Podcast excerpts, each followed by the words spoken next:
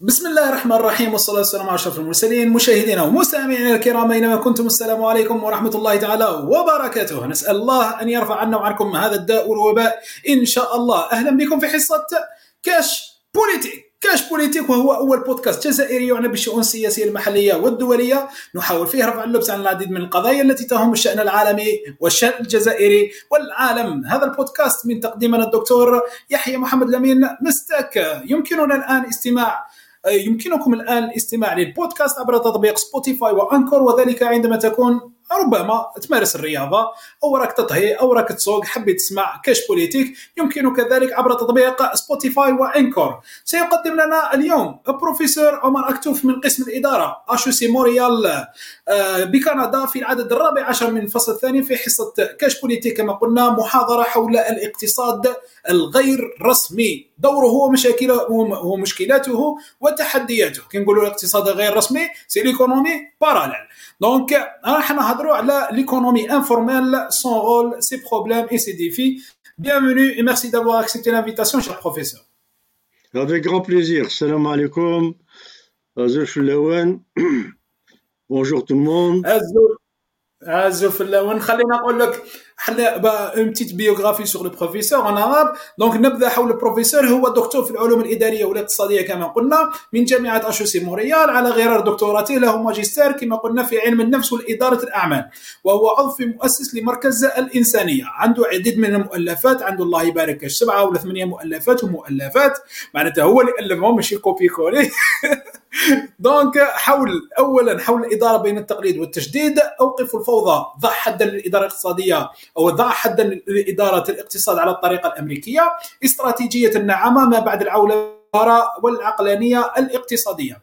آه، مشاهدينا الكرام للنقاش تواصلوا معنا عبر طرح أسئلتكم وتعليقاتكم من خلال التعليقات سواء في الفيسبوك لامين مستاك أو في اليوتيوب لامين مستاك. أي شخص له تعليق من الآن يمكن أن يعلق أو له سؤال أو تساؤل يمكن له يعني أن ما يخليش حتى آخر آخر آخر الحصه باش يبدأ يرسل التعليقات ولا يرسل الأسئلة تاعو.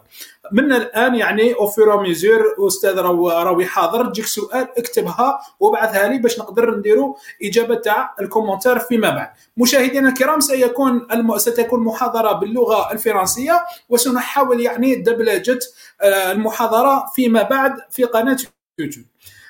بروفيسور عمر اكتوف لو ستيج از يورس allez Merci, merci. Alors, euh, Donc, euh, chers amis qui euh, faites le plaisir et l'honneur de m'écouter, je vais essayer de traiter de ce problème très complexe de l'économie informelle euh, en termes le plus simples possible et le plus rapidement possible. Alors, si j'arrive à terminer en 40-45 minutes, à peu près autour d'une heure, on essaiera de faire un débat ou un début de débat aujourd'hui même. Et si je n'arrive pas à terminer, bon ben on fera comme l'autre fois, le débat ce sera pour la prochaine, une prochaine session, Inch'Allah. Donc, euh, pour commencer, pour donner une idée, l'économie informelle, c'est euh, comme définition généralement acceptée, c'est euh, l'économie qui se fait en dehors des comptes nationaux. C'est-à-dire une économie qui échappe en général au circuit bancaire, au circuit des monnaies non fiduciaires, euh, cartes de crédit, tout ce qui s'ensuit, etc. Et euh, la bourse, et qui échappe donc d'une certaine façon aussi à la taxation, à l'impôt, et qui échappe à la comptabilité donc dans les comptes nationaux comme le PIB ou, le PNB, ou donc les, comptes de ce genre-là. Alors, euh, il ne faut pas confondre euh, plusieurs types d'économies euh, comme ça, disons, cachées, parallèles. on distingue l'économie informelle, l'économie souterraine et l'économie illicite. Alors, quelles sont les différences entre ces trois types de, d'économie euh, donc non, non, non visible, c'est ça leur, caractéristique, non visible d'un point de vue donc de mesure économique, d'apparition dans les comptes nationaux, eh bien c'est tout simplement que euh, l'économie euh, souterraine, ben, c'est une économie qui peut être licite ou illicite, mais qui est une, économie qui se fait par des, circuits qui échappent totalement à toute visibilité, c'est ça qu'on appelle souterrain. Euh, donc genre contrebande, etc. Bon, il y a de la contrebande visible, de l'autre invisible, etc. Bon, donc illicite, on voit très bien, c'est la drogue, c'est la prostitution, c'est quoi qu'il y, y, a des pays où c'est légalisé, autant la drogue que la prostitution, comme l'Allemagne ou, la Hollande, euh, entre autres, ou le Danemark. Euh, et puis il y a donc l'économie informelle, dont fait partie l'économie domestique, c'est-à-dire euh, ce que fait une mère de famille dans une maison, euh, ce que font les membres d'une famille pour les autres membres, ce que fait un voisin pour un autre voisin, ce que fait, etc., etc. Et puis également tout ce qui s'achète et se vend, genre trabando, genre des choses comme ça qui, qui s'achètent et qui se vendent en dehors donc des circuits officiels. Voilà. Donc pour donner une idée, on se focalise beaucoup sur l'économie informelle, mais on oublie euh, l'évasion fiscale. Alors, euh, j'ai eu la surprise en cherchant de constater que euh, l'évasion fiscale à l'échelle mondiale est aussi importante, sinon plus importante que l'économie informelle. C'est-à-dire qu'on a, a une double forme d'échappatoire extrêmement importante à l'économie mondiale qui échappe à la taxation, à l'impôt, à, toute visibilité, donc utilisation officielle par les États, etc. Et euh, donc c'est à peu près égal d'un côté et de l'autre. Alors pour vous donner une idée, l'évasion fiscale, c'est à peu près 350 milliards d'euros par an dans le monde. 350 milliards d'euros par an. L'évasion fiscale, c'est Total, machin, c'est les, les 4, 440, donc les 40 plus grandes entreprises françaises qui ne payent que 8% d'impôts en moyenne, donc tout le reste est, complètement euh, évacué dans des, paradis fiscaux, depuis les Panama Papers jusqu'à Guernesey, en passant par le Delaware aux États-Unis, et les Caïmans, les îles Caïmans, etc., etc. Donc 350 milliards par an.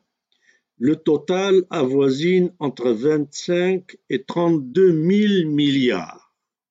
Le total. À l'échelle mondiale.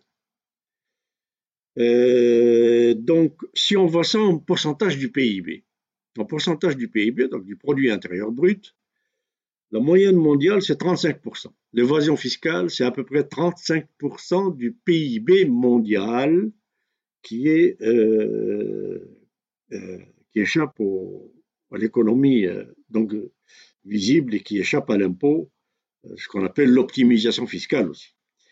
L'Afrique, c'est 70%, subsaharienne et non subsaharienne. L'Asie du Sud-Est, 82% d'évasion fiscale, non compris la Chine. La Chine urbaine, parce que la Chine euh, non urbaine, on ne sait pas. Mais la Chine urbaine, c'est 34%. Donc évasion fiscale, 34% du PIB urbain euh, en Chine. Moyen-Orient, 45%. Alors voilà, donc ça c'est pour l'évasion fiscale.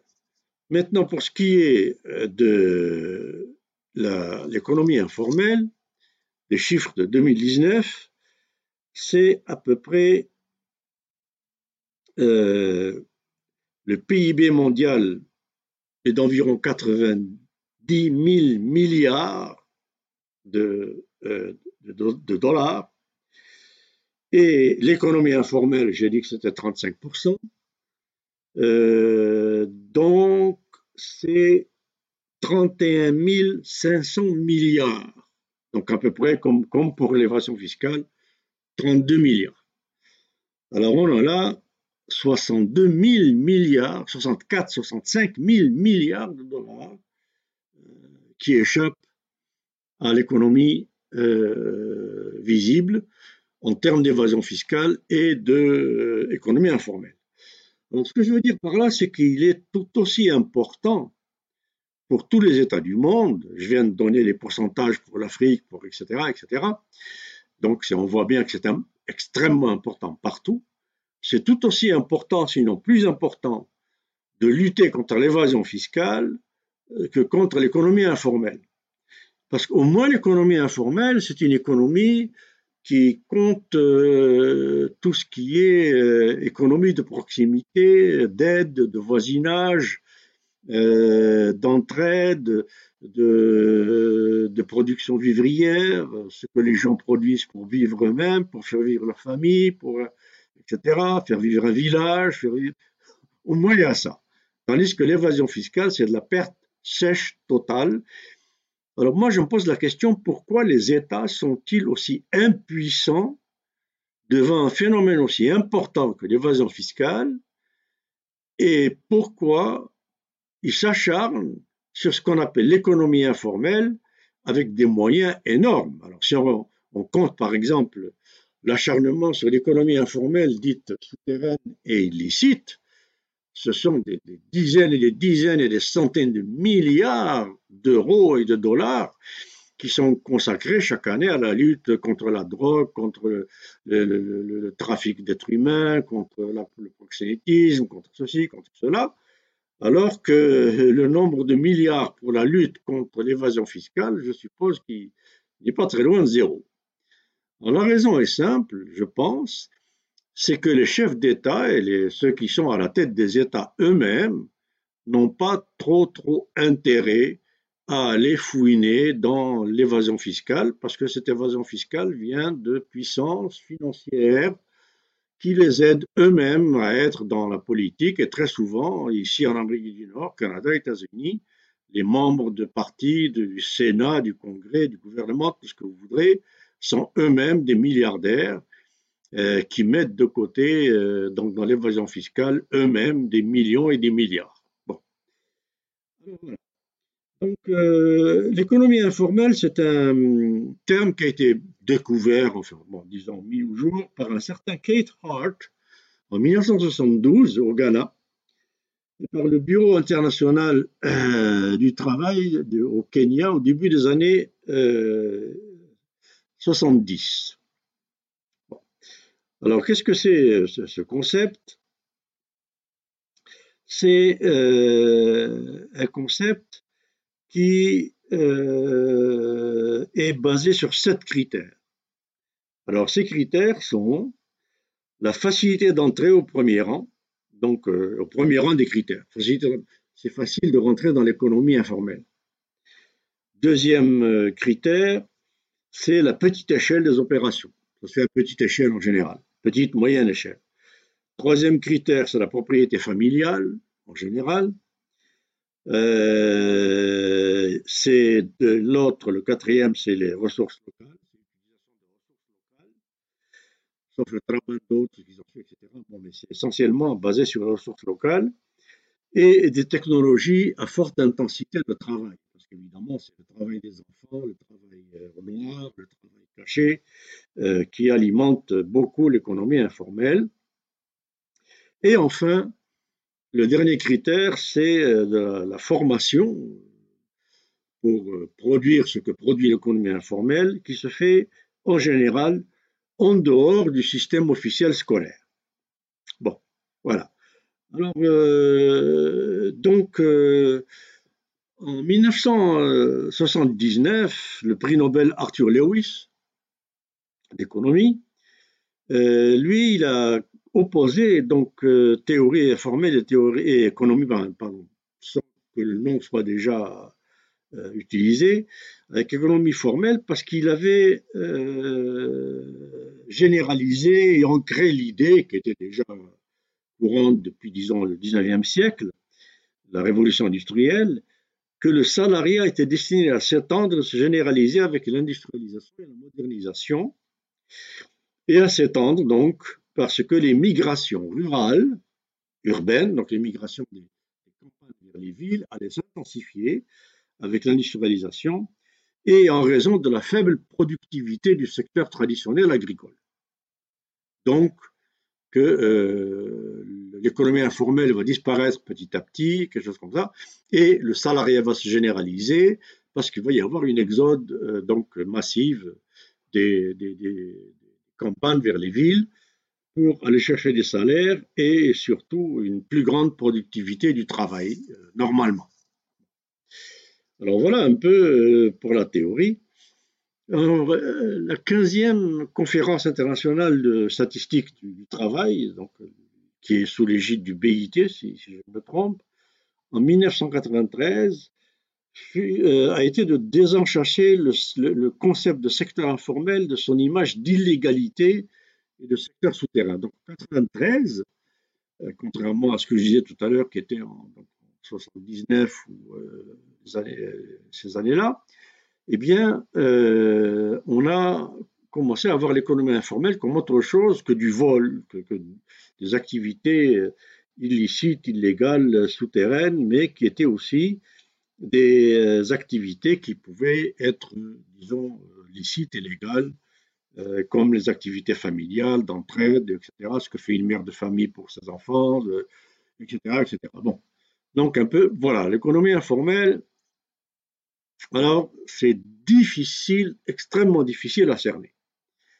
Comment euh, isoler le licite de l'illicite Quelles sont les frontières Le souterrain, du pas souterrain, le, trabando, la contrebande, de ce qui est moins contrebande, de, ce qui est euh, juste production locale et vivrière, euh, et qui échappe à l'impôt juste parce qu'il n'y a pas de salariat. Enfin bon, on ne sait pas alors, donc, euh,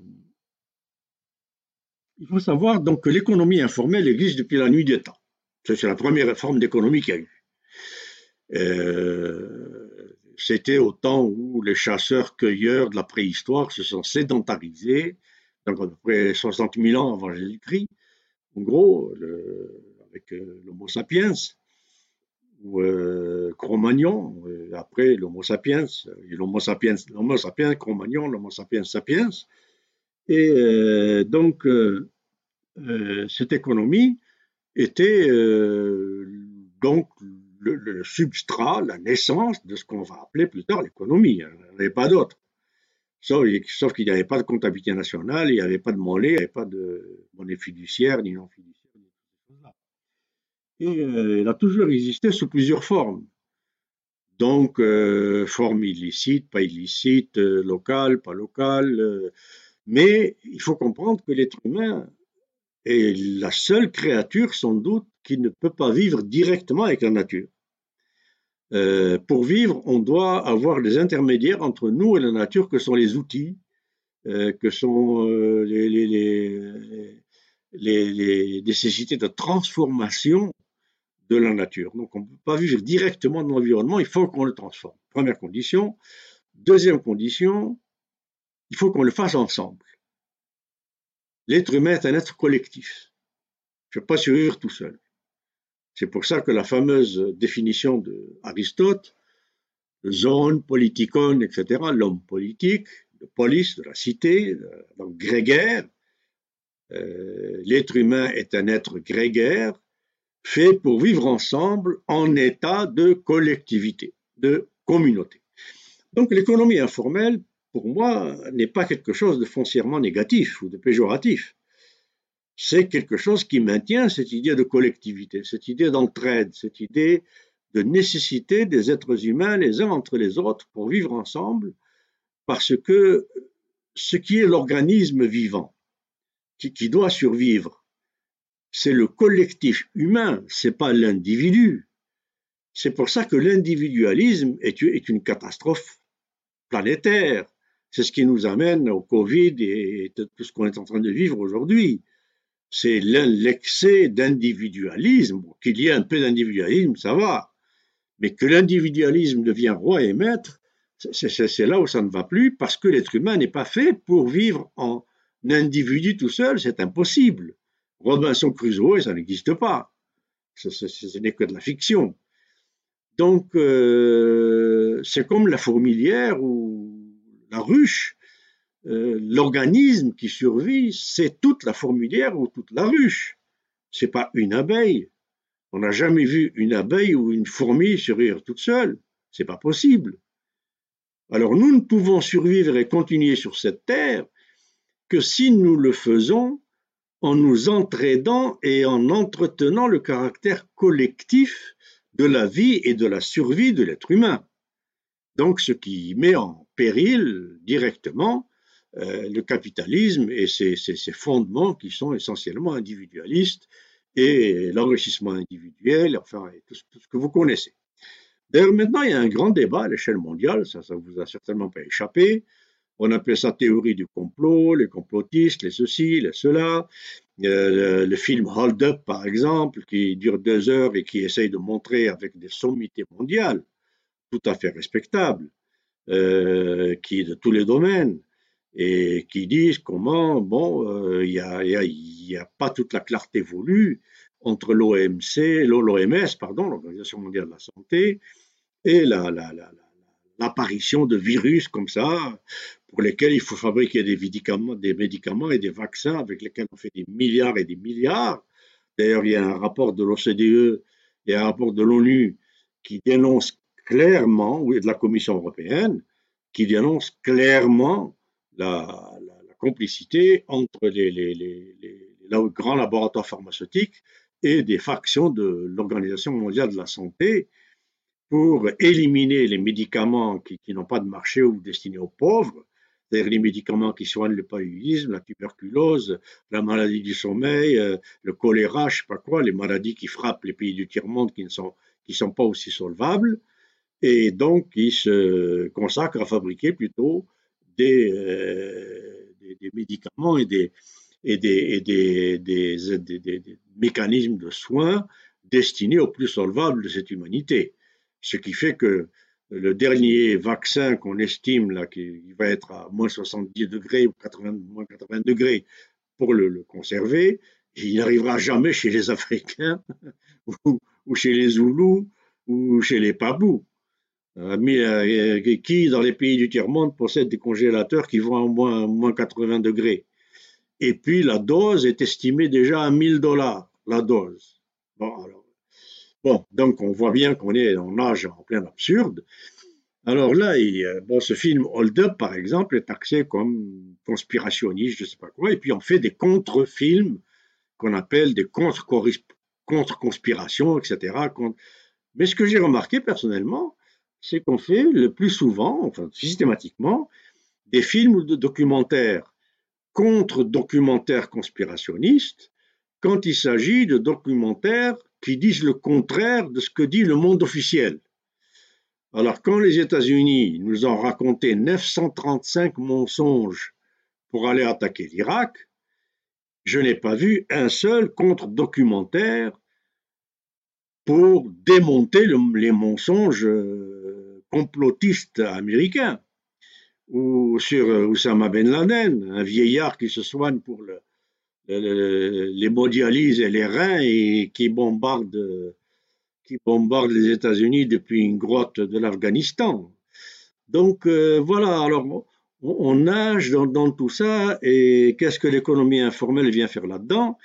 C'est que l'économie informelle échappe à ce monde qui est ce monde qui est à l'origine donc de cette théorie euh, conspirationniste. Moi, je n'ai aucune théorie de conspiration, aucune théorie du complot. Je, n'essaie que constater des faits. Je constate. Bon, et j'essaie d'analyser ce, que je constate. Bon, alors euh, donc, euh, ce qu'il y a à retenir maintenant, c'est que cette économie informelle, elle a des bons et des mauvais côtés. Bon, alors on va essayer de voir lesquels. Rapidement, euh, il faut savoir que l'informel, l'économie informelle a, ses propres règles et ses propres conditions. Et très souvent, ces conditions et ces règles euh, sont des règles et des conditions ancestrales, qui datent de traditions euh, comme chez les Mozabites, par exemple, comme chez les Chinois, etc. Chez les Chinois, par exemple, ou les Asiatiques, d'une façon générale, il y a des prêts qui peuvent se rembourser sur trois générations. Alors comment voulez-vous que l'économie formelle tienne compte dans les comptes nationaux euh, d'emprunt entre affairistes de l'économie informelle chinoise ou vietnamienne ou, euh, peut-être mozambique, je ne sais pas, ça, ça j'ignore sur combien de générations on peut rembourser. Mais ce dont je me souviens, c'est que dans ma campagne natale, dans les montagnes kabyles et après réfugié au Maroc, dans, les montagnes, dans la, campagne marocaine euh, pendant la, guerre d'Algérie, eh bien, je me souviens que, que, les gens empruntaient et l'emprunteur, la formule, c'était qu'il disait, le prêteur disait à l'emprunteur, Sir Hatta. Donc, tu, tu, me rembourseras hatta. Hatta, c'est quoi? C'est quand viendra le temps. Alors, ça peut vouloir dire quand tu recevras un mandat de ton fils qui travaille en France. Ça veut dire quand tu auras une bonne récolte.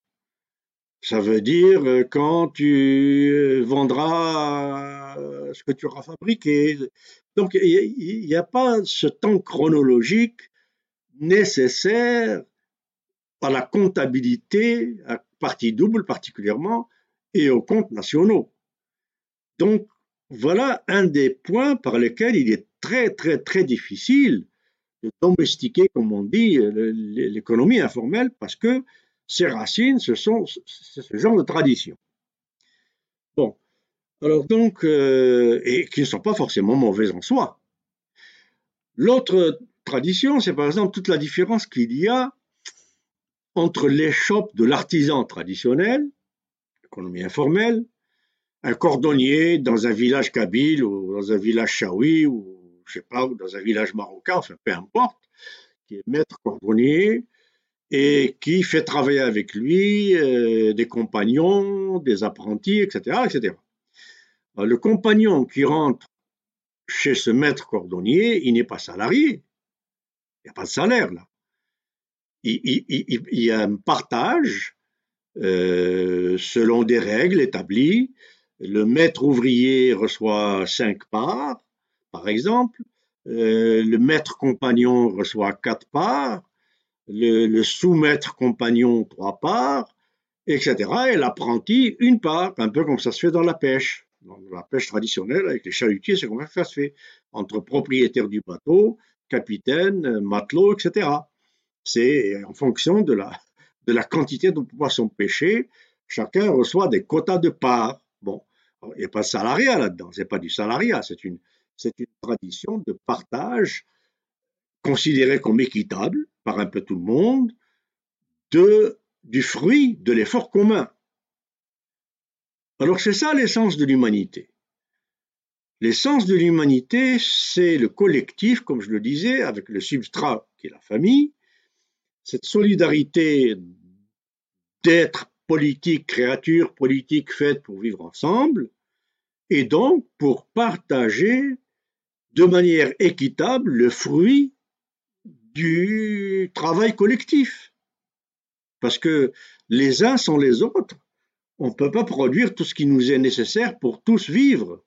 C'est ce qu'on appelle la division sociale du travail, qui caractérise le secteur informel division sociale du travail, c'est cordonnier, boulanger, pâtissier, enfin boulanger, pâtissier, euh, boucher, euh, tailleur, euh, ferronnier, forgeron, etc., etc. Bon, le forgeron a besoin du boucher, le boucher a besoin du forgeron, les deux ont besoin du pâtissier et du boulanger, et ainsi de suite. Donc il n'y a pas un boulanger qui a intérêt à chercher à berner un forgeron en essayant de lui échanger du pain de mauvaise qualité contre un fer à cheval de bonne qualité. Le forgeron va s'en apercevoir et il va lui faire des mauvais fers à cheval, etc. Donc non, il y a une espèce d'équilibre comme ça, de, de, contrôle de qualité, pour ainsi dire, qui se fait, et ça j'ai trouvé ça dans un livre qui date du XIIe siècle, d'Andalousie et euh, qui s'intitule, si je me souviens bien, l'économie et euh, la circulation de marchandises dans les marchés traditionnels andalous du XIIe siècle. et il y avait une, une charge qu'on appelait le muhtasib. Alors, muhtasib en arabe, je pense ça peut se traduire par comptable, je ne sais pas, Et ce muhtasib était envoyé par le vice-roi donc d'Andalousie, qui était un musulman, un arabe à l'époque, deuxième siècle encore. Et, ce muhtasib était chargé de surveiller dans les marchés d'Andalousie que aucun producteur de quoi que ce soit comme biens et services ne triche sur les biens et services qu'il produit et ne profite pour obtenir plus de satisfaction pour son produit et service contre le produit ou service d'un autre. Alors c'était en même temps une espèce de contrôle de la qualité, de contrôle des prix et de péréquation, de pouvoir d'achat, de prix et de redistribution. Ça, c'est d'une logique implacable. C'est infiniment plus rationnel que ce marché moderne anonyme qu'on appelle rationnel et qui est basé sur des calculs complètement abstraits, une, espèce d'offre et de demande qui gravitent l'une autour de l'autre, comme euh, la mécanique céleste de Newton, etc., etc., avec des calculs qui n'en finissent plus en abstraction, jusqu'à l'économétrie et, la, statistique probabiliste, là où on ne sait plus de quoi on parle, euh, pour juste pour demeurer rigoureux, même si, on ne sait même pas euh, de, quoi on traite. Bon, donc voilà, alors je voudrais faire ressortir ce trait-là de l'économie informelle quand même. C'est pas pour rien que l'Italie, par exemple, il est connu que l'économie informelle en Italie, c'est, ça doit être infiniment plus que l'Algérie.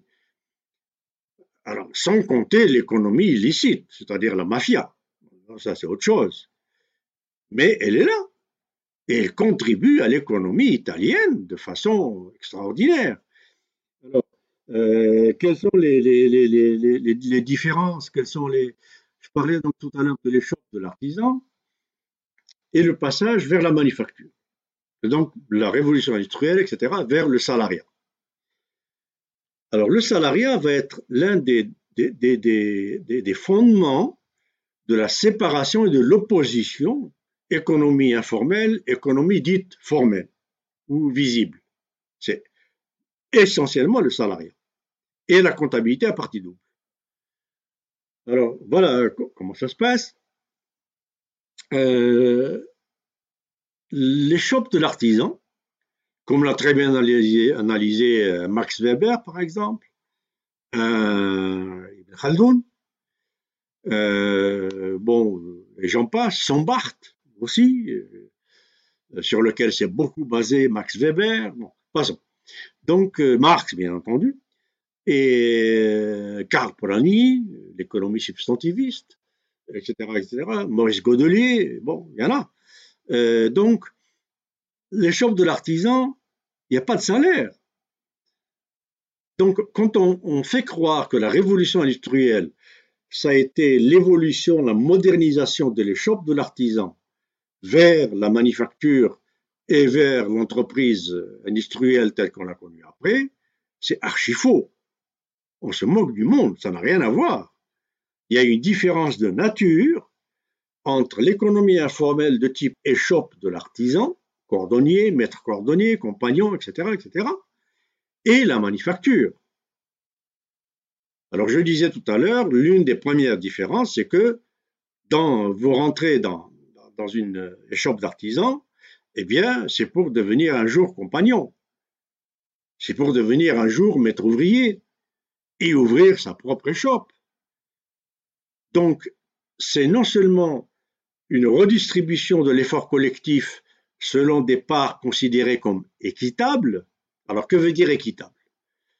Équitable, c'est par exemple un slogan attribue au marxisme alors qu'il n'est pas seulement marxiste, il date pratiquement de Confucius, enfin un slogan, un dicton, un proverbe, je sais pas, prenez ça comme vous voudrez, une, une, formule, euh, c'est à chacun selon ses besoins et de chacun selon ses capacités. Par exemple, aujourd'hui, au Japon, en Allemagne, en Scandinavie, bon, ça se fait de façon différente. Mais je peux vous dire qu'au Japon, par exemple, la Chine aussi, enfin, ceux que j'en connais, eh bien, à l'Asie du Sud-Est en général, parce que c'est tous les descendants de Confucius et des Chinois. Donc, euh, le, salaire d'un ouvrier, père de trois enfants, peut être supérieur à celui d'un directeur ou d'un directeur exécutif célibataire. Tout simplement parce qu'un directeur ou un directeur exécutif célibataire a moins de besoins qu'un ouvrier père de quatre ou cinq enfants. Et les Japonais trouvent ça tout à fait normal. Et j'ai déjà dit, par exemple, que le PDG de la Japan Airlines, entre autres, c'est pas le seul, touche un revenu inférieur à celui de ses pilotes. Parce que ce sont les pilotes qui font voler les avions et qui font marcher la, Japan Airlines. Lui, il est là pour leur faciliter les choses, pour leur faciliter le fait de piloter bien et, comme il faut euh, les avions et de faire arriver les passagers là où il faut. Bon, donc alors, il y a beaucoup de ça dans l'économie informelle. Alors l'autre différence, c'est que dans l'économie informelle, il y a une rotation euh, dans la euh, hiérarchie. Celui qui rentre comme apprenti chez quelqu'un qui fabrique de l'étoffe ou des tissus ou je sais pas moi, peu importe, ou, des chaussures, coordonnées, tout ce que vous voudrez, eh bien, euh, il, rentre comme apprenti pour forcément un jour devenir maître tailleur ou maître boucher ou maître cordonnier. Est-ce que dans l'économie formelle, on voit un ouvrier de General Motors rentrer chez General Motors pour un jour obligatoirement devenir PDG de General Motors? Absolument pas. C'est la hiérarchie pyramidale, hermétique. Alors que l'autre, c'est une, une hiérarchie, l'artisanale, l'informelle, c'est une hiérarchie rotative et perméable. Bon, donc, alors, voilà pourquoi, à mon sens, l'économie informelle est tellement importante dans le monde. Aussi importante que l'évasion fiscale, mais personnellement, je mets l'évasion fiscale comme ennemi de loin le plus dangereux, le plus vicieux, le plus catastrophique de l'humanité que l'économie informelle, quelle qu'elle soit, pratiquement même illicite on a vu des, patrons de drogue, des barons de drogue, notamment en Amérique latine, que je connais bien, eh bien, on les a vus euh, euh, faire des robins des bois. Le, produit de leur, trafic illicite, ils le partageaient. Quelqu'un comme Pablo Escobar a construit pratiquement la moitié de Medellín euh, pour les pauvres, pour les, écoles, des hôpitaux, etc., etc. Et jusqu'à présent, les Colombiens font, la queue pour aller se recueillir sur sa tombe. Alors, je ne vais pas dire que je vais encourager les Pablo Escobar de ce monde, mais c'est tout simplement pour vous dire que, donc, il faut faire très attention euh, ce dont on parle en termes de dangerosité ou non par rapport à l'économie de la société, de, du bien vivre ensemble. Bon, euh, donc euh, ben, je vais sauter, il y avait tellement d'autres choses à dire, mais ce sera peut-être dans, un écrit. Euh, je vois que le temps passe, je vais essayer de laisser quand même un petit peu de, temps à la, au débat. Donc, définition. Voilà à peu près, en gros, sur la définition ce que, j'avais à dire. Euh, maintenant, les règles euh, et le rôle. Alors, les, règles, bien entendu, c'est pas de comptabilité à partie double.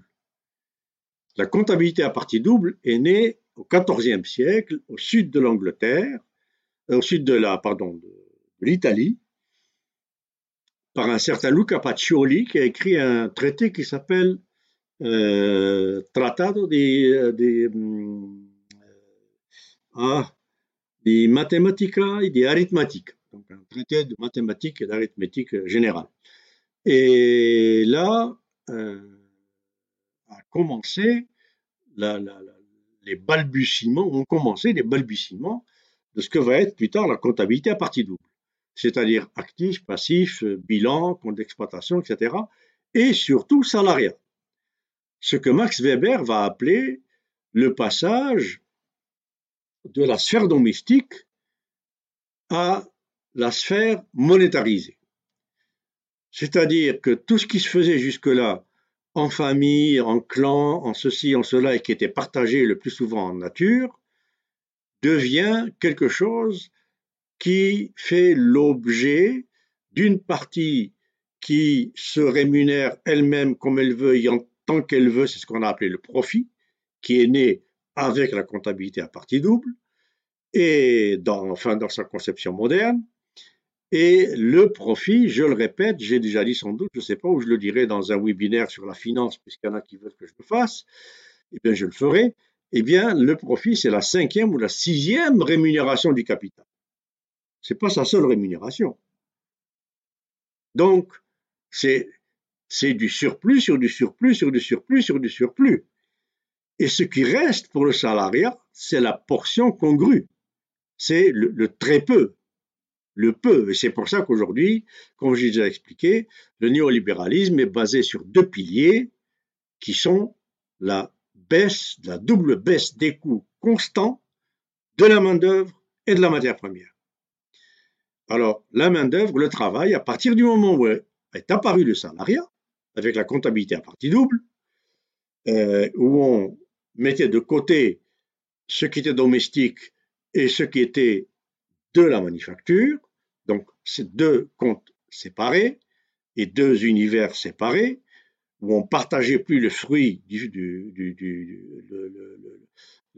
du, travail collectif, mais où celui qui possédait les moyens de production, c'est-à-dire au début les, ateliers de tissage en Angleterre et en Hollande, décidait, lui, ce que valait le travail de celui qui travaille sur une machine à tisser les, chaussettes ou à, carder la laine et ce qu'il devait garder pour lui. Donc, le passage de l'économie informelle à l'économie formelle n'est pas forcément un progrès. Sur le plan humain, ça n'en est pas. Et sur le plan social non plus. C'est le passage d'une comptabilité à partie simple, où on partageait de façon équitable, à chacun selon ses besoins, de chacun selon ses capacités, le fruit collectif euh, du labeur commun, à une situation où celui qui possède décide de ce que valent les actes d'autrui par rapport à ce que valent ses propres engagements financiers ou euh, peu importe matériels, etc. Donc c'est de l'arbitraire pur. De l'arbitraire pur qui a été transformé en pseudo-science avec Léon Valras particulièrement à partir de la fin de 1810, donc vers la fin du 19e siècle, et euh, qui est devenu maintenant l'économie néolibérale. Ça, je pense que j'en ai déjà parlé. Je ne sais plus, euh, c'est sinon je, le Oui, je pense que oui. Euh, Léon Valras, j'ai écrit, j'ai parlé là-dessus, oui, on l'a déjà fait. Bon, alors maintenant, euh, les règles, donc fonctionnement, voilà à peu près en gros. Maintenant, les, défis. quels sont les défis de l'économie informelle? Ben, C'est évidemment le fait que c'est très important. 32 000 milliards, c'est-à-dire l'équivalent de l'évasion fiscale à l'échelle de la planète, c'est évidemment énormément d'argent qui échappe à l'institution qui devrait, elle, assurer le bien-être collectif de tous ses citoyens, qui s'appelle l'État. Alors cet État, son rôle, c'est d'aller chercher autant l'argent de l'évasion fiscale que l'argent de l'économie informelle hors économie domestique. C'est-à-dire tout ce qui est économie familiale, vivrière, qui se contente de faire vivre localement et survivre localement des collectivités humaines, ça, il n'y a aucune raison de pratiquer de la taxation ou des impôts là-dessus. parce qu'il y a une redistribution qui se fait déjà, et donc il faut au contraire aider ces économies vivrières à se moderniser, à, sortir de ce dualisme, comme l'a comme appelé Charles Bettelheim, entre l'économie moderne des villes et l'économie traditionnelle des campagnes, qui se séparent de plus en plus. Les campagnes de plus en plus pauvres, Marx l'a très bien analysé aussi, et les villes de plus en plus riches et de plus en plus exploiteuses des campagnes et des campagnards. Bon, donc euh, voilà donc un, premier défi. Euh, l'autre défi de l'économie informelle, c'est d'en faire sortir au moins une partie de l'argent. Alors là, je vais vous parler de mon expérience au Bénin, par exemple, euh, au Maroc, oui, au Maroc, euh, au Brésil, notamment, Mexique, Colombie, où j'ai eu à travailler sur les microcrédits, sur l'économie informelle, et au Brésil particulièrement sur ce qu'on appelle, et ça c'est particulier au Brésil, l'économie de travail social, social de solidarité. Donc, l'économie euh, du travail social et solidaire. On fait des doctorats là-dessus, des doctorats sur l'économie du travail social solidaire, c'est-à-dire l'économie qui se fait par exemple dans l'Amazonie. Et j'ai une de mes autres étudiantes qui, euh, qui vient souvent d'ailleurs dans les webinaires, je ne sais pas si elle est là, Caroline, je te salue si, tu, fais, tu, tu, suis le webinaire d'aujourd'hui, qui est une, donc une brésilienne et qui a fait une thèse avec moi, notamment sur euh, l'introduction de systèmes coopératifs chez les habitants d'Amazonie, de l'État de Acre en, Amazonie, au Brésil, euh, pour utiliser les produits de l'Amazonie sans faire de mal à la forêt, c'est-à-dire faire des, produits recyclables, etc., euh, etc., et donc viables et qui conserve la, forêt amazonière euh, le plus intacte possible. Alors, euh, pour sortir l'argent de la formelle, je dirais quelques petites pistes comme ça rapidement. Donc, euh, de, toutes ces expériences amalgamées, le Maroc où j'ai travaillé notamment sur la fondation Mohamed Khams et sur la fondation de l'AMSED, que les Marocains connaissent, c'est des fondations qui font du microcrédit, qui travaillent beaucoup sur les, villages, et, etc et l'ANOC, l'Association nationale des éleveurs d'ovins et de caprins, pour les faire rentrer dans euh, le circuit euh, plus international de, commercialisation et de, et de, préparation, etc., de la viande, la chaîne du froid, tout ce qui s'ensuit, etc. Et euh, aussi sur, bon, donc, le, bon, l'agriculture, les, les, caprins, les...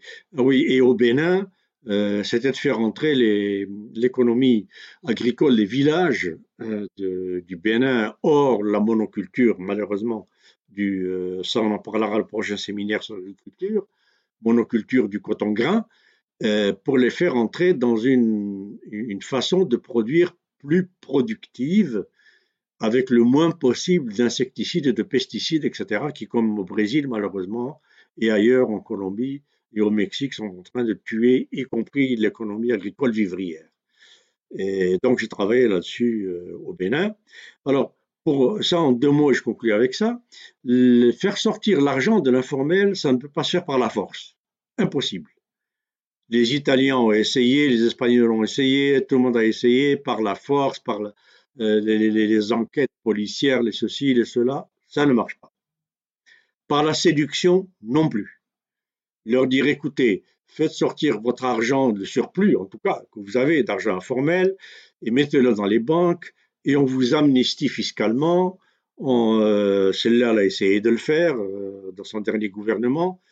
Et d'ailleurs, c'était sur une, de mes suggestions, au CNES, l'une des dernières réunions du CNES, mais moi j'avais posé comme condition la réhabilitation de la confiance du peuple dans les institutions algériennes, condition sine qua non pour que l'argent informel commence à sortir. S'il n'y a pas la confiance dans les institutions algériennes officielles, l'argent informel n'ira pas dans les banques.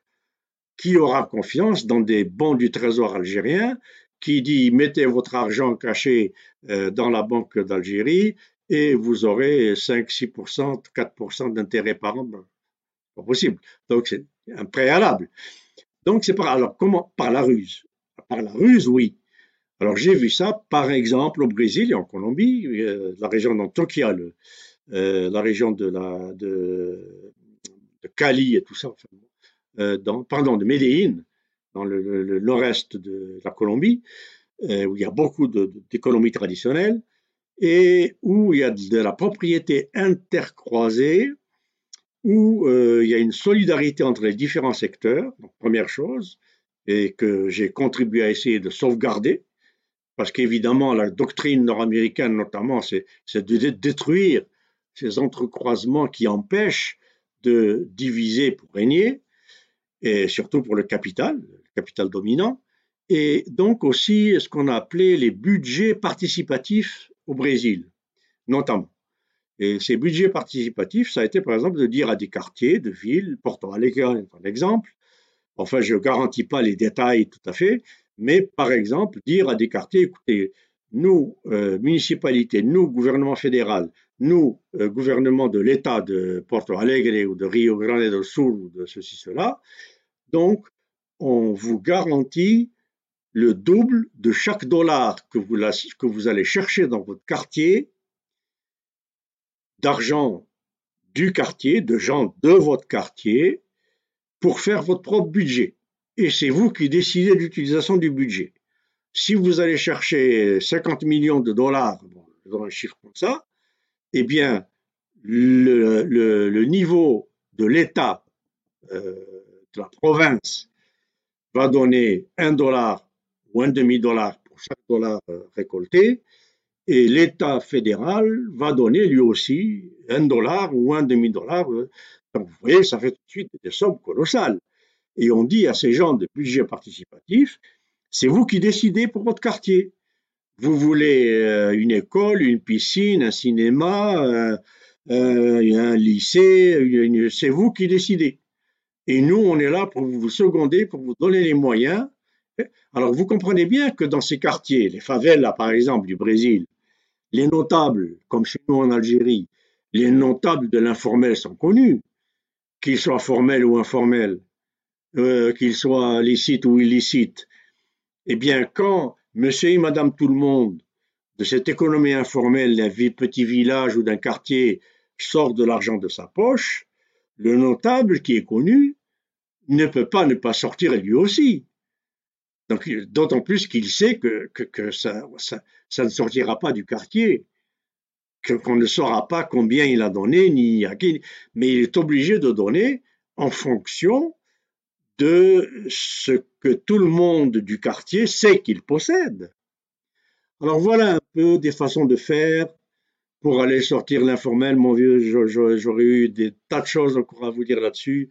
Peut-être on pourra continuer un autre webinaire pour insister sur d'autres aspects de l'informel et du formel et des différences. Et s'il y a des questions et des commentaires, bon. Euh, Bien sûr, il y, a, il, y a, il y a pas mal de commentaires. On va essayer de euh, tout d'abord, merci pour ce webinaire, cher professeur Omar Donc, euh, il y a pas mal de, de commentaires et sur sur sur les questions. On va pas tarder. On va commencer avec le premier de Ahmed Sihmed. Il a demandé, attends, je pense que non, c'est pas celui-là le premier, c'est celui-là le premier. Il a demandé comment sont évaluées ou estimées l'économie informelle et euh, l'évasion fiscale. Comment seront? Évaluer ou estimer l'économie informelle et l'évasion fiscale. Ah bah oui, oui, ok, oui, oui. non mais elles, sont déjà estimées.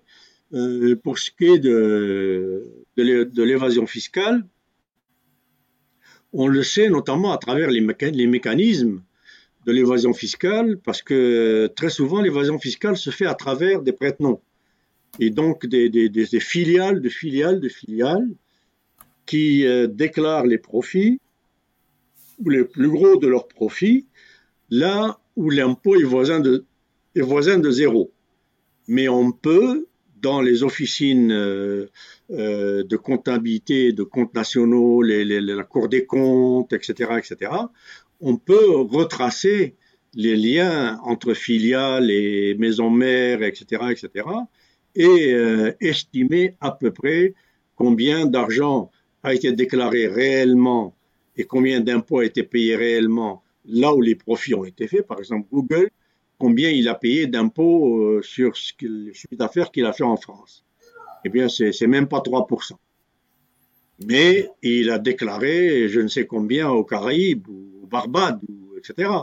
Et là, donc, euh, ce qui a été déclaré aux Barbades ou aux Caraïbes, ça fait la différence et on mesure donc, euh, comme ça, on estime à peu près la, valeur de l'évasion fiscale. Bon, alors pour ce qui est de l'économie informelle, c'est plus difficile. Euh, techniquement, c'est assez complexe, mais pour euh, ce que j'en sais, euh, le peu que j'en sais, c'est que on peut l'estimer en fonction du ce que j'appellerais le train de vie d'une ville, d'une région, d'une région, d'un village, etc et euh, ce qui, à partir de cette région, de ce village, a été comptabilisé dans les comptes nationaux. Bon, prenons, je sais pas moi, un village quelconque, l'Alma, en Algérie, je prends ça complètement au hasard, bien qu'on sache que c'est un peu le Abu Dhabi d'Algérie, eh bien, on mesure ce que, on peut le savoir ça, ce que l'Alma et sa municipalité et sa région a transféré au Trésor national et quel est à peu près le nombre de voitures de luxe qui circulent à l'Alma? Quel est le nombre de villas de super luxe qui sont construites? Quels sont les etc. Donc l'argent informel qui s'échange entre euros et dinars sur les marchés parallèles, etc.. Donc on a une idée. Alors ces estimations, évidemment, ne sont pas à la décimale exacte, mais elles ne sont pas loin de la réalité. Ok. Donc on passe à la deuxième question. Je pense que c'est, elle est reliée un petit peu. Euh, Mohamed Selloura, il a dit avons-nous une estimation de l'économie informelle en Algérie? Et là, je, je prends juste un article. Euh, je pense que c'était écrit sur Algérie Eco et ils ont estimé euh, que l'économie informelle représente 40% de PIB de l'Algérie en 2018. Oui, oui, oui, oui, Moi, j'avais trouvé 35%. Euh, oui, oui, 40% du, euh, de, l'économie algérienne, c'est-à-dire du, PIB. Hmm. Du PIB algérien.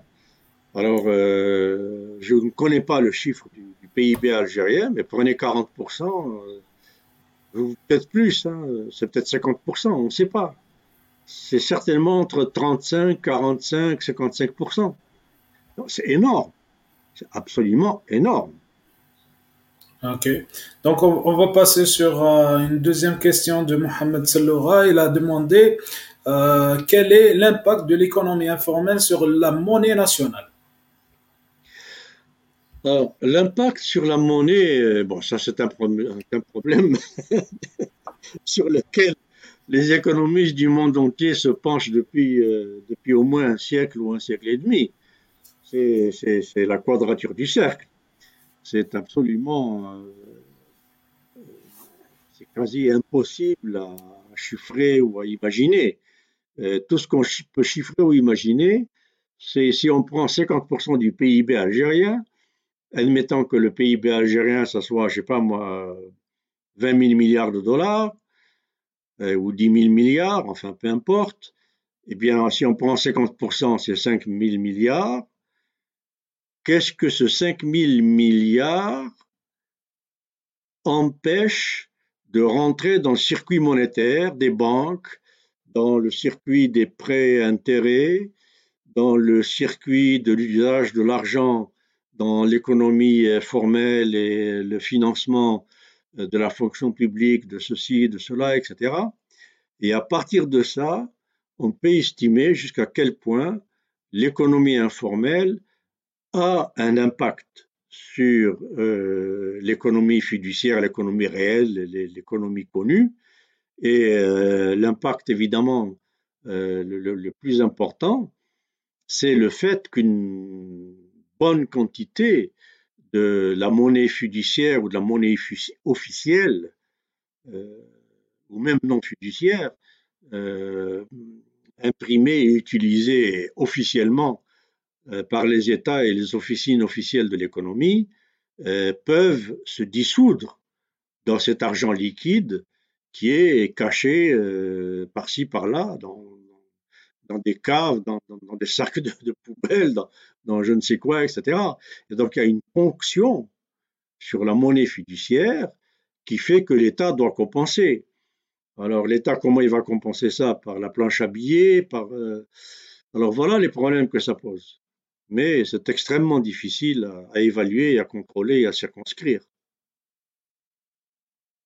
Ok, on va passer au prochain euh, commentaire de Ahmed Sihmed. Il a demandé euh, l'économie informelle est synonyme de dynamisme de la société. Pourquoi ne pas exploiter ce dynamisme et transformer le cercle vicieux en cercle vertueux? Euh, ben, Écoutez, c'est ce que je vous ai dit à propos du Brésil à propos de la Colombie. C'est ce qu'ils essayent de faire.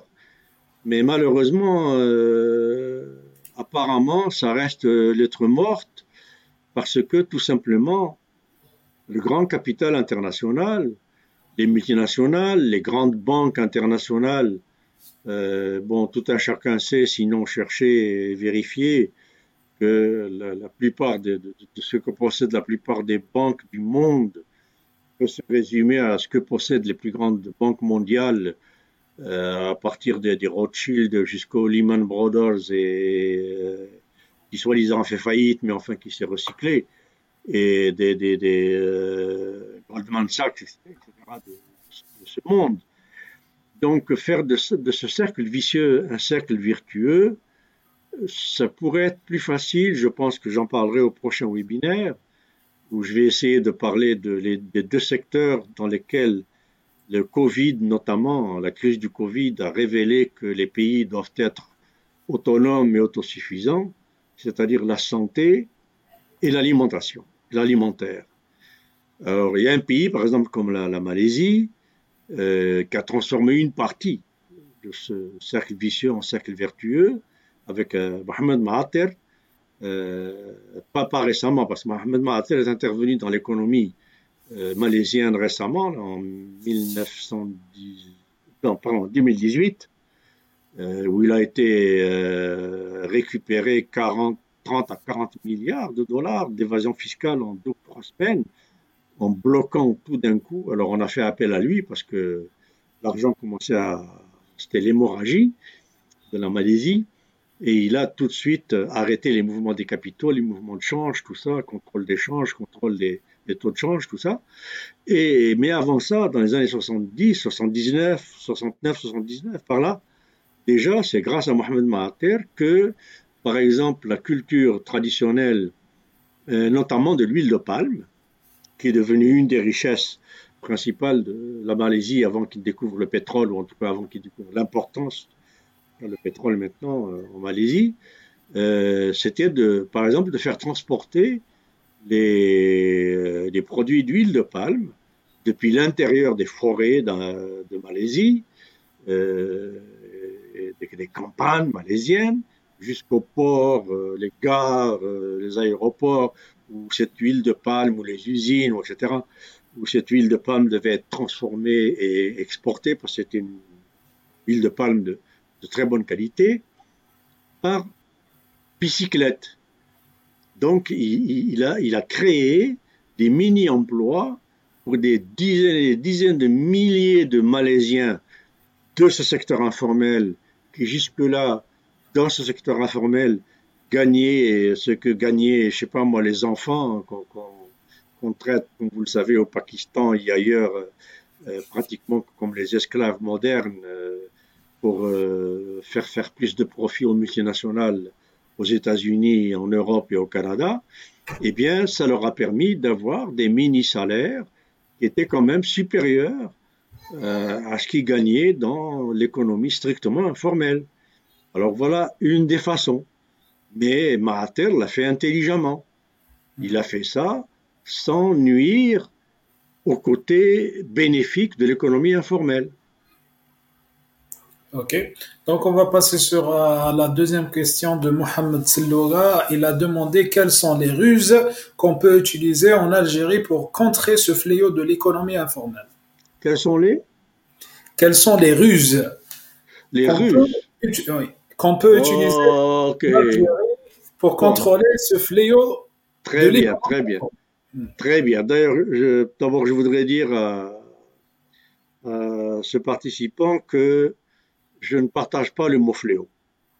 Euh, comme j'ai expliqué, l'économie informelle a son utilité.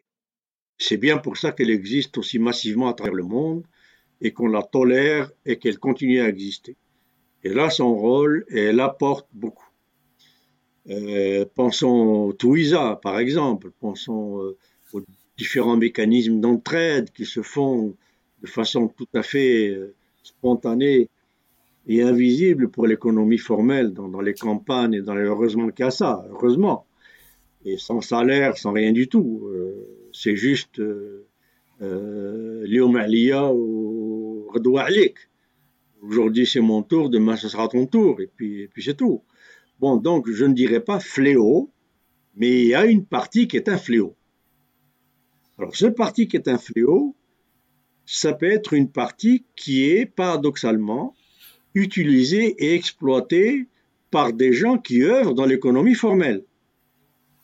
Des entreprises, tomates, farine, je sais pas quoi, enfin peu importe, euh, huile, ce que vous voudrez, euh, qui ont pignon sur rue en Algérie et qui produisent des biens et des services et qui peuvent parfaitement profiter de cette économie informelle.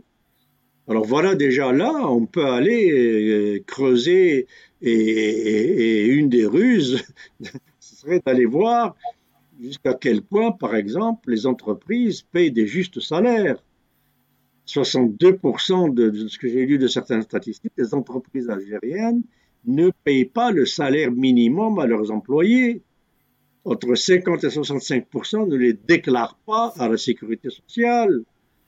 Euh, encore moins l'assurance chômage, etc., etc., etc combien les empêche de se syndiquer, comme ce qu'on vient de voir dans des usines de, de, Cévital, par exemple. Pourquoi empêcher les employés algériens de se syndiquer?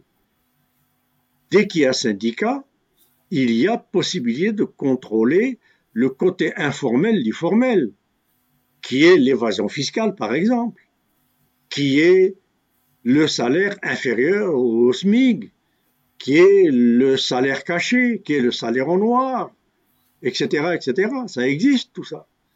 Alors voilà, bon, l'une des, ruses, ben, ce serait par exemple de faire en sorte que l'économie informelle algérienne devienne plus une économie informelle introvertie qu'extravertie.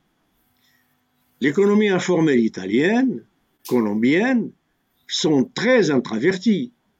Bon, une partie est extravertie, ça veut dire que ça va à l'extérieur mais une bonne partie sert localement, circule entre Colombiens, entre Mexicains, entre Brésiliens, entre Italiens. Pourquoi? Parce qu'il y a un minimum de confiance, un minimum, je dis bien un minimum. Bon, Bolsonaro, c'est pas l'exemple, mais du temps de Lula, où j'ai beaucoup travaillé au Brésil, il y avait cette confiance qui a été rétablie. Une certaine confiance du peuple dans ses institutions. Alors quand le peuple a confiance dans ces, institutions, même s'il fait de l'argent informel, il n'a pas peur que cet argent informel soit utilisé dans le pays même, là où il est produit. Il ne fait pas tout son possible pour le sortir le plus vite possible, comme font les Algériens, avec le taux de change parallèle, avec l'euro, etc. Quelqu'un qui fait de l'argent informel en Algérie, après avoir assuré ce qu'il faut pour survivre, eh bien tout le surplus, il n'a qu'une idée, une seule, c'est le transformer en euros. On le sait très bien. Donc commençons par un État en lequel les Algériens auraient confiance. des institutions algériennes dans lesquelles les Algériens auraient confiance. Et alors, cet argent informel commencera petit à petit à rester sur place. Donc, introvertir l'économie informelle, c'est la première des choses à faire. Il y a plusieurs façons de le faire, mais là, je n'ai pas le, temps d'exposer, mais il y a mille et une façons de le faire. Donc on va essayer de terminer avec ce commentaire de Akasha Mirabet. Il a demandé pour qu'une économie informelle devienne formelle, suffit-il que les acteurs de cette économie payent les taxes et les impôts? Ben, Écoutez, alors là, je le répète encore une fois, il n'est pas du tout souhaitable que toute l'économie informelle devienne formelle. Écoutez, un simple exemple, une mère de famille qui fait la cuisine, qui s'occupe de ses enfants, de son mari, etc. Enfin, une mère de famille, je pourrais dire un père de famille, je ne veux pas être sexiste, le moins du monde. Euh, mais euh, comment ça peut rentrer dans la comptabilité nationale? Qu'est-ce que ça vaut pour l'Algérie quand un ouvrier algérien rentre chez lui et qui sent l'odeur de la chorba, du repas que la, mère de famille a préparé, le sourire des enfants, le, sourire de, sa femme, l'ambiance qui le prépare à travailler encore mieux le lendemain. À combien on chiffre ça? C'est de l'économie informelle, ça aussi. Donc, heureusement qu'il y a de l'économie informelle. Alors, il pas toute la, transformer en économie formelle. Alors, Passer par la, taxation et l'impôt, oui, mais je dis d'abord taxons l'économie formelle. Ne vous trompez pas d'ennemis. Demandez à vos États, à l'État algérien, de d'abord taxer les 34 à 35 000 milliards, ça c'est mondial, mais l'Algérie, c'est pas, pas combien de milliards, c'est la moitié du PIB algérien. Commencez par taxer l'évasion fiscale qui est visible, qu'on peut retracer. Aujourd'hui, avec avec les lois que nous avons, notamment euh, la Commission européenne qui a des lois sur les, évasions fiscales et la retraçabilité de, des cheminements de l'argent. On a euh, des nouvelles législatures. Euh, il suffit d'avoir des gens compétents, formés en fiscalité, formés en fiscalité internationale, formés en droit international des affaires, etc., etc., pour les mettre à la chasse de toute cette invasion fiscale algérienne qui échappe à l'Algérie et qu'on peut aller chercher beaucoup plus vite et beaucoup plus facilement que de transformer l'argent informel pour qu'il devienne de l'argent qu'on peut taxer et imposer. Imposant d'abord cet argent formel qui va au Panama et on a des noms de l'Algérie, on sait très bien. Les, les, Panama Papers, il y a des noms de grands entrepreneurs algériens qui sont apparus et qui ont des comptes là-bas. Alors on le sait. Qu'est-ce qu'on attend pour aller les chercher? Alors on, se focalise sur l'informel pour oublier ce que fait le formel, même peut-être plus grave, parce que tout simplement ce formel, comme l'a très bien écrit l'Arhamouj c'est très longtemps, déjà, hein, avant que l'Infitah, avant, etc., que l'Algérie ne rentre dans soi-disant le capitalisme, la mondialisation, etc., etc., il avait déjà établi ce qu'il avait appelé, cette complicité euh, organique euh, et, euh, et de, bénéfices, de capital social et économique qui s'établissait entre familles, grandes familles et officiels de toutes sortes des appareils constitués algériens voilà, c'est ça qu'il faut combattre déjà, avant l'économie informelle. Ok. Euh, cher professeur Omar Aktouf, merci pour euh, ce webinaire sur l'économie informelle, son rôle, ses problèmes et ses défis. Et merci d'avoir accepté d'être ici en direct sur notre émission Cash Politique. Merci à vous. الله يسلمك مشاهدينا الكرام وصلنا إلى نهاية الحصة. بإمكانكم التفاعل معنا عبر الاشتراك في قناة اليوتيوب والانضمام إلى مجموعة كاش بوليتيك على الفيسبوك لكي يصلكم كل جديد. كما يمكنكم الآن استماع للبودكاست عبر تطبيق سبوتيفاي وأنكور. وذلك عندما تكون في الرياضه أو الطهي أو السياقة راك حاصل في السيركلاسيون دير كاش بوليتيك في سبوتيفاي ولا في أنكور. ولا تسمع الشيخ بروفيسور عمر أكتوف في الحلقة تاع اليوم. شكرا على طيب متابعتكم. دمتم في أمان الله وحفظه. والسلام عليكم ورحمة الله تعالى وبركاته. باي باي. Bon,